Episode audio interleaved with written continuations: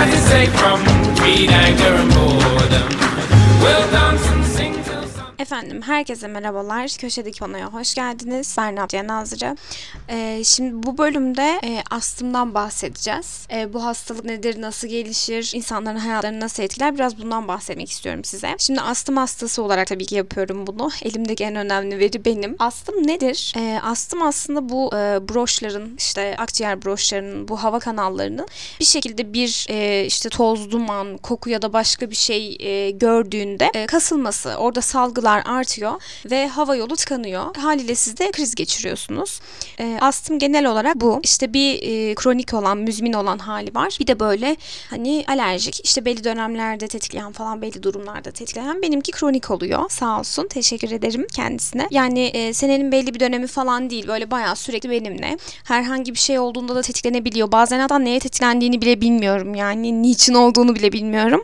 E, korona döneminde de en çok böyle bundan tedirgin oluyordum. İşte acaba bir şey olur mu? Hani astımlıyım, kronik astımlı falan ama hiçbir şey olmadı. E, aksine çok öyle e, daha rahat bir şekilde hani tahmin ettiğimden daha rahat atladım. Şimdi astımla ilgili en önemli şey zaten bir şekilde tetiklenmesi. Bu tetiklenme işte polenlerle olabiliyor. Bir şekilde ortamdaki kokudan olabiliyor. Hani böyle uyuz uyuz lisede bunu herkes çok söylüyor. Bu arada Twitter'da falan bunu da görmüştüm. İşte parfüm sıkarsın, astımlı uyuz kız işte hemen tetiklenir, kriz geçirir falan. Yani e, ben işte üniversite dönemine kadar bir şekilde fark etmedim bunu. Daha sonra işte çok yoğun göğüs ağrıları olunca ben hatta e, muhtemelen işte kalp falan derler ya da kas ağrısı gibi bir şey söylerler dedim ama benim babamda da olduğu için astım. Direkt şak hemen göğüs hastalıkları doktor dedi ki hayırlı olsun canım benim. Bundan sonra bu ilaçları kullanıyorsun astımlısın. Bu şekilde gelişti olaylar. Dediğim gibi tetikleniyor çok fazla şeyden. Kokudan, işte parfümden, polen, polenden, tozdan. Mesela Elazığ depreminden sonra her yer inşaattı. Dışarı çıkmak benim için mümkün değildi yani. Çünkü öyle bir durumdu ki herhangi bir caddeden, sokaktan geçtiğiniz zaman üzerinize direkt inşaat şey siniyor. Zaten bilirsiniz malum partinin inşaat yani Resulullah politikasını normal şartlarda da e, biz böyle bayağı bir inşaatın içinde olduğumuz için e, bir de yıkılma yapılma süreçleri olmuştu. E, tetiklene tetiklene yaşıyorduk açıkçası. Korona ile ilgili de yani koronada çok beni yormadı ya da çok aşırı tetiklenmedim ya da özel olarak koronada zorlanmadım. E, o dönemde yine astım ilaçlarımı kullanmaya devam ettim. Öyle atladım. Hatta iki doz aşımı da oldum Biontech. Yaşayıp gidiyoruz bir şekilde. E, peki bu astım ilaçları nelerdir? E, açıkçası çok fazla ilacı var ama işte kişiden kişiye göre değişiyor. Yani kimisi işte böyle e, farklı renklerde yuvarlak böyle e, şeyleri oluyor. Inhaler dedikleri. E, bu inhalerların içerisine siz böyle küçük bir kapsül koyuyorsunuz. İçerisinde toz olan. Onu deliyorsunuz. Onu çekiyorsunuz içinize. Günlük işte sabah akşam kullanıyorum ben. Diğerleri nasıl kullanıyor bilmiyorum. Bir de böyle haplar var. İşte hava yolunu açmak için sizi daha rahat e, bir şekilde nefes aldırabilmek için size böyle işte inhalerlar, haplar falan filan var. Şu an ilaçlarımın adını unuttum hatırlamıyorum gerçekten. Bir de böyle tetiklenirseniz diye hani kriz geçirirseniz diye e, o an hemen kullanabileceğiniz küçük böyle işte yeşil bu klasik e, dizilerde falan astım hata geçiren insanların ağzına böyle hemen direkt alıp işte sıktığı şeyler var. Ama o dizilerde gösterilen ilaç alma sahnelerinde şöyle bir hata oluyor. Adam yani tetiklendikten sonra alıyor astım ilacını hemen bırakıyor nefesini. Aslında nefesi tutmanız gerekiyor. Yani inhaler'ın amacı o o anda. E, nefesi biraz tutuyorsunuz ki hani ilaç bir şekilde broşlara falan içeriye ulaşsın. Yoksa alıp direkt havaya bırakmıyorsunuz. Sigara içer gibi ağızda ben dudak tiryakisiyim alıp hani bırakmıyorsunuz o şekilde ilacı normal şartlarda. Ee, astım insana kendini nasıl hissettiriyor? Biraz bundan bahsetmek istiyorum. Gerçekten sıktı. Yani şöyle ki e, herhangi bir aktiviteye çok nefesiniz yetmeyebiliyor. Yani konuşurken bile bu fark ediliyor olabilir. E, bilmiyorum daha önce fark ettiniz mi? Podcast'i dinlerken. E, ama işte mesela yüzmeye gidiyorum. E, çok fazla nem olduğunu düşünüyorum ortamda. Diğer insanlar şak şak şılap şılap yüzüyor böyle gidiyor.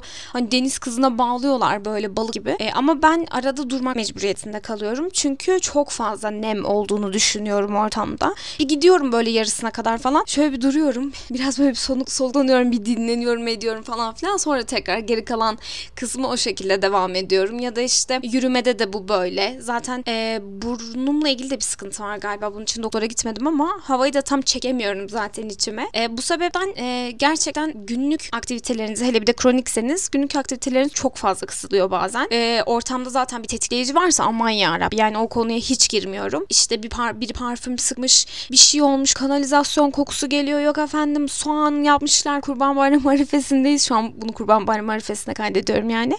Ee, işte et kokusu ciğer bilmem ne. Aman yarab yani zaten benim için hani işkence gibi bir şey bunlar. Ee, ve zaten tetiklenme sırasında da şu ana kadar anlattığım kısım böyle normal günlük hayatta ne yapıyoruz? Günlük hayatta bize nasıl hissettiriyor kısmıydı.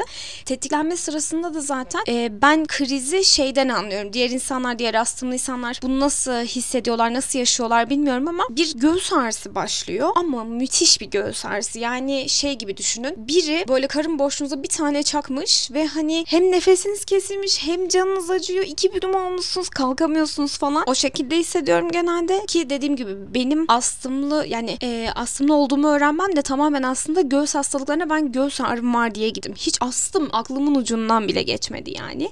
Aşırı bir göğüs ağrısı oluyor. Daha sonra zaten nefes alamıyorsunuz haliyle. E, sonra hemen tabii ilacı buluyorsunuz fıs fıs falan. Sonra kendinize geliyorsunuz. Ama şöyle bir yani göğüs ağrısının bende şöyle bir sıkıntısı oluyor.